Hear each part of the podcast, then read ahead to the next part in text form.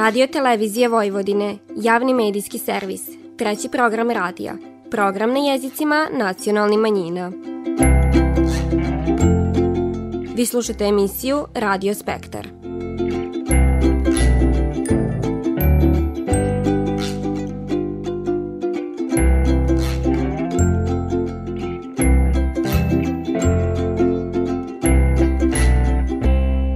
Lip pozdrav poštivani slušaoci, vi pratite program na bunjevačkom jeziku. Pokrajinska vlada izdvojila je 534 miliona dinara za finansiranje nastavka opremanja nove zgrade radio televizije Vojvodine, čime će se opremiti dva studija u zgradi na Mišeluku. O tom divanimo na početku ovo nedeljne emisije, a potom vas vodim u Tabankut, di su u okviru Dičije nedelje učenicima koji pohađaju bunjevački jezik s elementima nacionalne kulture, podijeljeni poklon paketići, ali i nova dopunjena izdanja čitanki. Dičije nedelje u Bunjevačkoj zajednici završene programom u Dičijem pozorištu u Subatici u organizaciji Bunjevačkog edukativnog i istraživačkog centra Ambrozije Šarčević, a posle izveštaja sa ove manifestacije poslušajte s čim se Kulturno-umetničko društvo Železničara Bratstvo predstavilo na 12. festivalu igre i muzike Zovravnice u Novom Sadu. U nastavku donosimo poziv javne medijske ustanove Radio Televizije Vojvodine za predlaganje kandidata za dobitnika nagrade Slavoj Hadžić za cilokupno autorsko dijelo kandidata u oblasti televizijskog stvaralaštva. U Subatici je u 70. godini preminio Joso Poljaković,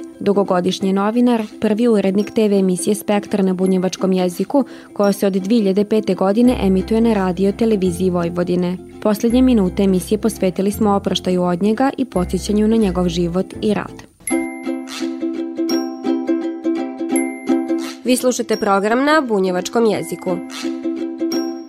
Pokrajinska vlada izdvojila je 534 miliona dinara za finansiranje projekta nastavak tehničko-tehnološkog opremanja nove zgrade javne medijske ustanove Radio Televizije Vojvodine faza 2, čime će se opremiti dva studija u novoj zgradi na Mišeluku koje su potrebne za stvaranje kompletnog programa u ovom savremenom objektu. Ugovor o prinosu sredstava potpisali su pokrajinska sekretarka za kulturu, javno informisanje i odnose s vjerskim zajednicama Dragana Milošević i VD direktor Radio Televizije Vojvodine Jožef Klem, koji je iznao očekivanje da će opremanje biti završeno u naredni 6 do 9 meseci. Deo naših kolega je već dve godine u ovoj zgradi, dakle već rade od 2020. godine u ovoj zgradi. Mi ovde proizvodimo četiri radijska programa i nekoliko emisija televizijskih. Međutim, još oko 700 naših kolega radi u neuslovnim zgradama dole u centru grada i mi se iskreno nadamo da ćemo uz pomoć ovih sredstava koji smo sad dobili od pokrajine uspeti da opremimo dva informativna studija i da obezbedimo da svi mogu da pređu u ovu zgradu. Zadovoljstvo zbog nastavka ulaganja u pokrajinski javni medijski servis izrazio i predsjednik pokrajinske vlade Igor Mirović, koji je kazao kako će se na ovaj način kompletirati cijelina i obezbiditi bolje uslovi rade za sve redakcije uspeli smo u drugom koraku da obezbedimo nedostajuća sredstva, da i deo zaposlenih koji danas svoju dužnost obavlja u Novosađeni to znaju, u ulici Maksima Gorkog, u potpuno neuslovnim potpuno neuslovnoj zgradi, u objektu koji je napravljen još pre drugog svetskog rata, koji ima drugu namenu, a ne može nikako biti e, vezan za proizvodnju televizijskog programa, pređe nakon realizacije ovog posla u ovu zgradu i time praktično kompletiramo e, jednu celinu, obezbedimo mnogo bolje uslove i za redakcije na jezicima manjina i sve druge koji se bave proizvodnjom informativnog programa, naravno i ove koji proizvode program na srpskom jeziku i time ćemo zapravo dovršiti ovaj važan posao koji smo počeli još 2017. godine. Posle potpisivanja ugovora predstavnici pokrajinske vlade i radio televizije Vojvodine obašli su desk informativnog programa, radijske studije i veliki televizijski studio u novoj zgradi na Mišeluku.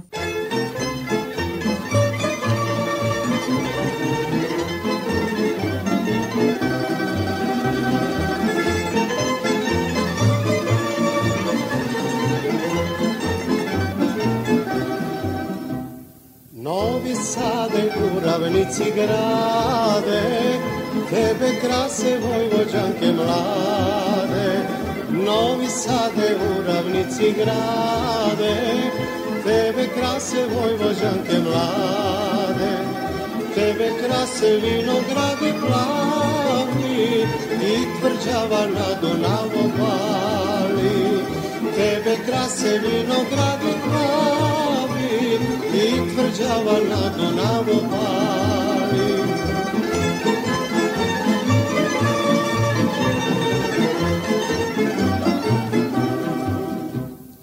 Kud pogledaš vidi se ravnica, kraj tebe je divna kamenica.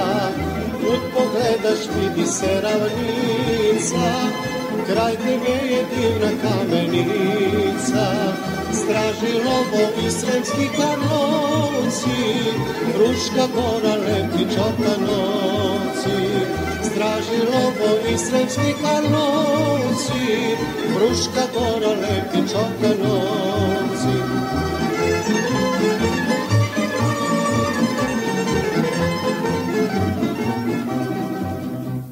Novi Sade lepi si u noći, nisam ne znam kud bih teo poći. Novi Sade lepi si u noći, nisam ne znam kud bih teo poći. Kud pogledam suda je milina, lepa li je naša Vojvodina. Kud pogledam suda je milina, lepa li je naša Vojvodina. S poklon paketićima i podilom učbenika u osnovnoj školi Matija Gubec u Tavankutu privedena je kraju Diče nedelje i za đake koji pohađaju bunjevački jezik s elementima nacionalne kulture. Godinama unatrag Tavankut se može pohvaliti najvećim brojem učenika koji se upridile za ovaj izborni predmet, kad je rič o prigradskim školama. O tom divanimo s predavačom bunjevačkog jezika Mirjanom Selanov. Ove školske godine imamo 54 učenika raspoređenih u pet grupa. Uh, u svim objektima imamo grupe na Bunjevačkom, znači Donji Tavankut, Ljutovo i Gornji Tavankut. E, sa mnom zajedno pridaje i koleginica Slavica Pokornić, ona pridaje u nižim razredima, a ja pridajem od u centralnoj školi, znači od prvog do osmog razreda. Ali su dica, kažem, raspoređena u grupe. Znači, pratimo program nastave i učenja i gledamo da našu nastavu realizujemo sve ono što nam je programom zadato, a isto tako da svaki čas obogatimo sa nekom novom sigrom i sa nekim novim aktivnostima ono što dica vole. Dičija nedelja bila je prilika da se dici podijele i učbenici, a rič je o novim dopunjenim izdanjima koja su usklađena s novim programom nastave i učenja. Autorki Mirjane Savanov i Nevenke Bašić-Palković. Na osnovu višegodišnjeg e, iskustva i e, u radu sa čitankama iz prvog izdanja. Praksa je pokazala šta je ono što je znači e, dobro postavljen zadatak i dolazimo lako do povratne informacije, a šta je ono što je zahtevalo korekciju e, zadataka. Tako da smo mi u drugom dopunjenom izdanju uradili korekciju određenih zadataka, dopunili smo ih ilustracijama i znači sa, usaglasili sa programom nastave i učenja. Anketa sa đacima otkriva nam i njeve utiske kad je rič o novim čitankama, ali i odgovor na pitanje zašto su upisivane ovaj izborni predmet iz godine u godinu. Meni je najinteresantnije kad, e, kad učimo nove riči, pa zato što onda proširujem svoj jezik. Razmišljamo ričima, kako se kažu, mnogo me to zanima, jer mnogo volim bunjevački. Pa zato što tako me vodi u neke prilike koje su iz sela, mnogo zanimljivih reči. Dičija je nedelja, danas smo dobili čitanke e, sav školski pribor koji nam treba za čaš bunjevačkog. U toku je 16. školska godina u kojoj koji izborni predmet đaci imaju prilike odabrati i bunjevački jezik s elementima nacionalne kulture. Predmet koji u sebi nosi sve ono što čini identitet bunjevačke zajednice. tamburica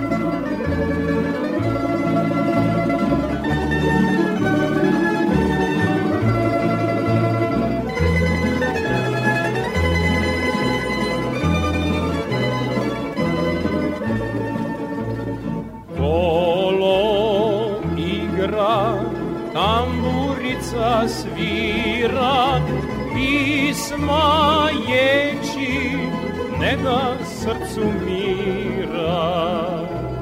Nije majka rodila junaka Ko bunjevca pakog veseljaka. Veseli se svakomu se divi nek se znade da bunjevac živi.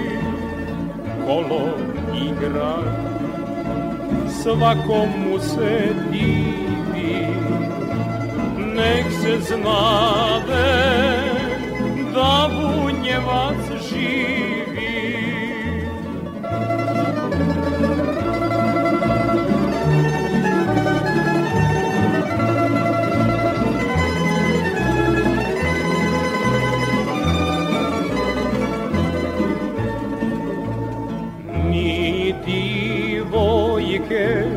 ne biše u nane ko što i čerka bunjevačke grane.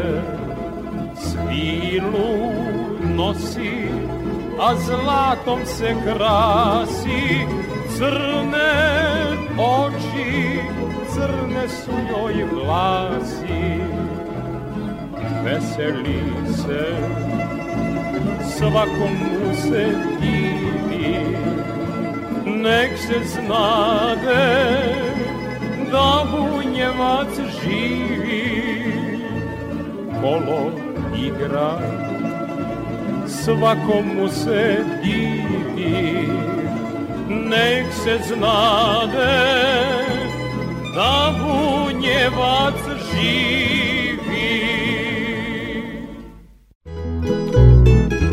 Kad god, sad i zauvik. Bunjevci. Zato što čuvamo svoje ime, kulturu, jezik i nasliđe više od 400 godina. Zato što s ponosom divanimo bunjevački, svudan i da ga dica u školama uče. Zato što smo tako naučili od naših stari i zato što ćemo tako nasliđe ostaviti našoj dici. Zvali su nas kako je kome pasiralo. Bili smo i bunjevački Hrvati i katolički Srbi. Sad imamo priliku biti ono što jesmo, ono što smo uvijek i bili. Bunjevci. Zato se na popisu stanovništva u Srbiji s ponosom i slobodno izjasnite. Nacionalnost Bunjevac. Bunjevka, Maternji jezik, bunjevački jezik, viroispovist, katolička.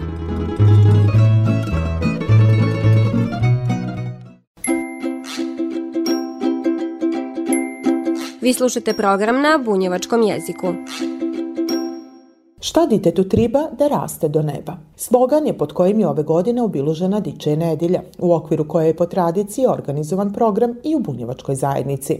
Pa je tako deveti put zaredom Bunjevački edukativni istraživački centar Ambrozije Šarčević u Dičem pozorištu u Subotici ugostio đake koji pohađaju bunjevački jezik s elementima nacionalne kulture. Bila je to prilika za njev ponovni susret kojem se iz godine u godinu raduju, ali prilika da se, između ostalog, skrene pažnja javnosti na prava i potrebe dice, ali ukaže na odgovornost koju porodica, škola, država i njezine institucije imaju u zaštiti dice u ostvarivanju njevi prava. Potvrđiva to i pridavač bunjevačkog jezika Slađana Marković-Štetak. Tokom čitave godine mi pričamo koja su prava, koje su njihove obaveze, ali ove, evo, kad dođe ova dičija nedelja, jeli, onda imamo posebnu priliku da ponovimo opet sve to koje su prava, koje su obaveze i onda imamo tu i razne aktivnosti koje smo pripremili svake godine, je to nešto novo, nešto drugačije i naravno zanimljivije. Poštivajući multikulturalnost i ove godine program je bio ogledalo Subatice, varoši u kojoj su četiri jezika u službenoj upotrebi, te su program nus članove kulturno-umjetničkog društva Železničara Bratstvo i plesni studio Larisa upotpunili i učenici koji su deklamovali na srpskom, bunjevačkom, mađarskom i hrvatskom jeziku. Spremili smo im jeli pismice koje su na, vezane su različite kulture i jako im to u mnogo znači i veoma su srećni i veoma vole da upoznaju jeli, i druge narode i kulture. Dečija nedelja je posvećena deci i u okviru nje učimo naša prava i obaveze. Deca su prava da pevaju, da se igraju, da idu u školu, da jedu, da uče. Dobro, koje su obaveze dece? Dečje obaveze su igra, učenje.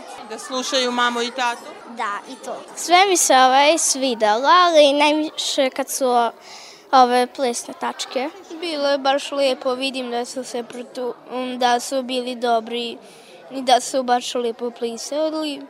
Ali bili su tu i naši drugari, trečaci. Prigodnim programom i bunjevačka zajednica priključala se obeležavanju Dičija nedelja, koja je ispunjena s igrom i programima posebno osmišljenim za najmlađe, a koja se na našim prostorima obilužava od 1934. godine.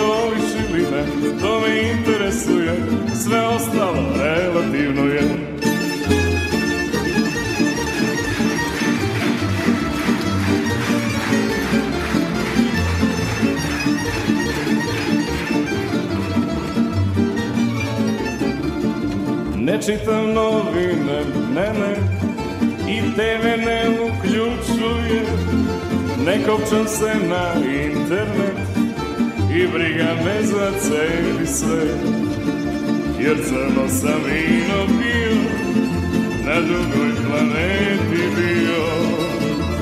Da li me voliš ili ne, to me interesuje, sve ostalo prilike kolanski sneg, da li me voliš ili ne, to me interesuje, sve ostalo relativno je. Da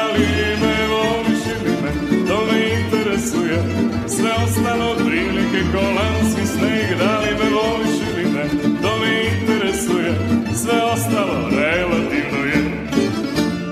Kulturno-umetničko društvo Železničara Bratstvo i Subatice predstavilo se proteklog vikenda na 12. festivalu igre i muzike Zovravnice u Novom Sadu. Mlađa dičija grupa predstavila se publiki igrama iz Banata, dok je srednja grupa prikazala svu lipotu bunjevačkih igara i tradicionalni nošnji. Svoje utiske o nastupima i samom folkloru prineli su Zvezdan Knjur, Tamara Kanalaš, Aleksija Majdanović i Jovan Obrenović. Ja idem dug već pet godina na folklor i upisao sam se zato što putujemo, upoznajemo nove drugare i lepo je stvarno, oblačimo se u nošnje, razne nošnje i mađarske i bunjevačke i narodne i eto. Ja igram folklor već tri godine i mnogo volim da igram zato što e, društvo je jako lepo i putujemo i folklor kao igra je jako zanimljiv. Ja treniram u Bratstvu već godinu i osam meseci. Mene je inspirisala moja jedna drugarica, ona je prekrenula pre mene i mene se jako svidalo, onda sam ja krenula zajedno sa njom. Pisao sam se zato što baš mi, baš mi je zabavno da idem tamo da igram i da putem oko sveta, baš mi je zabavno i da poznajem nove drugare. Tokom četiri festivalska dana predstavilo se više od 2000 učesnika koji su prikazali različite narodne tradicije i kulture kroz igru, muziku, pismu i tradicionalne narodne nošnje. Bratstvo je po prvi put učestvovalo na ovoj manifestaciji, a utisci su više nek pozitivni. Ističe Zagorka Romić, umjetnički rukovodilac folklorne grupe Bratstva. U svakom slučaju je značajno da se deca pojavljuju što češće, da se uče tradiciji i da ovaj, pokazuju sve ono što nauče u sali, počevo od onih malih od tri godine pa do ovih starijih. Svi jednako treba da budu zastupljeni, kod nas je to slučaj i mi se nadamo da ćemo, ove godine smo eto uspeli na puno festivala da se pojavimo, da prikažemo sve ono što naša deca rade. Nad, do kraja godine nas čeka još dosta obaveza, tako da se nadamo da ćemo sve uspeti da ovaj, uradimo onako kako smo mi navikli da se po, ovaj, predstavimo u najboljem svetlu. Festival igre i muzike Zovravnice organizuje udruženje Veliko kolo iz Novog Sada s ciljem promovisanja folklorne baštine, edukacije mladi o njevoj tradiciji i običajima, te razmene iskustava i znanja radi jačanja tradicije i međusobnog razumivanja. To potvrđiva direktor udruženja Veliko kolo Milan Veselinović. Ono što nam je bio cilj na početku jeste da napravimo posebnu manifestaciju, pošto ima mnogo manifestacija u Novom Sadu, da ima jedan koja će da okupe veliki broj kulturomečkih društava, muzičara, pevača, koji će na jednom mestu da pokažu ono što su radili tokom cele godine. Festival koji je upriličen ispred tržnog centra promenade bio je upotpunjen i izlagačima ručnih radova, suvenira i tradicionalnim gastronomskim specijalitetima. Keleđio! Prevezi me preko. Šest dinara, 12 kopči, ej da nemaš crne oči. oči. Ne bi begeš one noći zbog njih glavom razbio. Zašile me bolničarke, mislio sam sve će proći, proći. Al to proći neće moći, srcu ovom nema pomoći. Skeleđio, skeleđio, prevezi me preko. Moja mala, moj doktore, zašto si daleko? Skeleđio, skeleđio, neće skoro pasti. S kim ću onda, s kim ću onda bele konje krasti? Soborski će vašan doći, sandale ću tebi kupiti. I levorver da se nađe, ako mene žandar pronađe. Jer ovako više nikad beli danak neću čekati Kroz rešetke nije zora to što zora biti mora.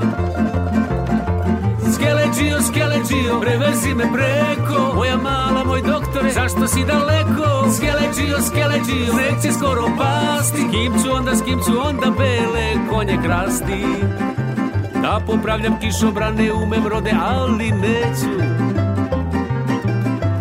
I sa mečkom po drumovi, mene više nećeš videti kanal ću prim da bacim jer polovnu neću sreću.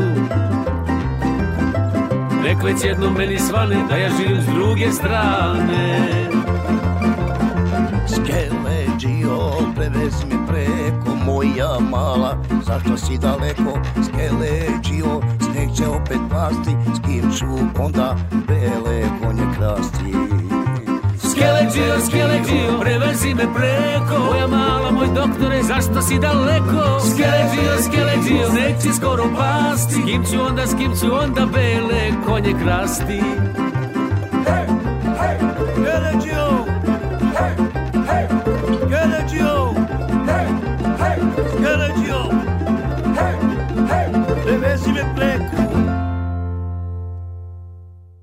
Svi mi zajedno činimo Srbiju. Всички ми вjedно представяме Srbiju. Svi mi zajedno činimo Srbiju. Slobodno se izjasni o svojoj nacionalnoj pripadnosti. Popis stanovništva, domaćinstava i stanova 2022. Učestvuj u popisu. Ostavi trag od 1. do 31. oktobra 2022. Javna medijska ustanova Radio Televizija Vojvodine objavljiva poziv za predlaganje kandidata za dobitnika nagrade Slavoj Hadžić za cjelokupno autorsko dilo kandidata u oblasti televizijskog stvaralaštva. Nagrada Slavoj Hadžić sastoji se od plakete, diplome i novčanog dila koji iznosi 1000 evra i dodiljiva se jednom dobitniku samo jedared. Nagrada se dodiljiva u trajno vlasništvo dobitnika jedared godišnje 29. novembra u tekućoj godini za prethodnu godinu. Pravo bit kandidovani za nagradu Slavoj Hadžić ime svi pojedinci, aktivni televizijski stvaraoci s teritorije Vojvodine, koji zaposleni radio televizije Vojvodine, a pravo predlaganja kandidata za nagradu Slavoj Hadžić ima je redakcije televizija, radija, novinarska, filmska i televizijska strukovna udruženja, koji sva druga pravna lica i pojedinci, dok su predlagači dužni uz predloge dostaviti pisano obrazloženja. Predlozi sa obrazloženjima i prilozima dostavljaju se na adresu Upravni odbor javne medijske medijske ustanove Radio Televizija Vojvodine 21131, Novi Sad, Petrove Radin, Kamenički put 45. Lično u pisarnici svakog radnog dana od 8 do 15 sati, el preporučenom poštom s naznakom pridlog za nagradu Slavoj Hadžić ne otvarati. Rok za dostavljanje predloga je 25. oktobar 2022. godine, a sve dodatne informacije mogu se dobiti na telefon 021 290 2511. Godine su mnoge prošle, sad čudno nas vrime gazi. Na ditinstvo što me sića, sve nestaje, sve prolazi. Na ditinstvo što me sića, sve nestaje, sve prolazi. Da li da pivam ili da plačem, ili da stare slike gledam. Ti ostaše dani mnogi, dani moji bosonogi. Ti ostaše dani mnogi, dani moji bosonogi.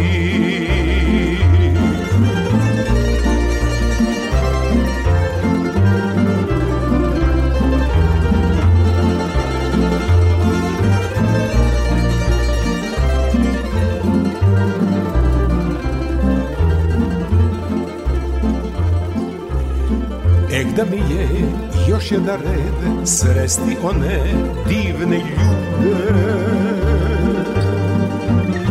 Što su znale svakog jutra ptice pismom da ih bude.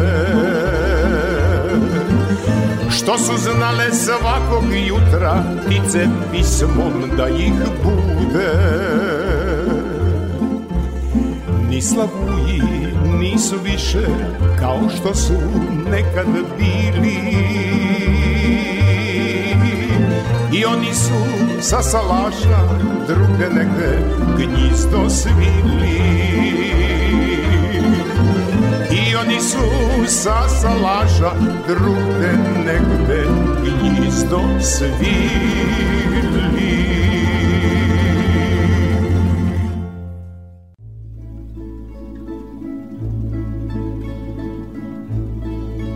Ove nedelje oprostili smo se od Jose Poljakovića, dugogodišnjeg novinara, prvog urednika emisije Spektar na bunjevačkom jeziku koja se od 2005. godine emituje na radio televiziji Vojvodine.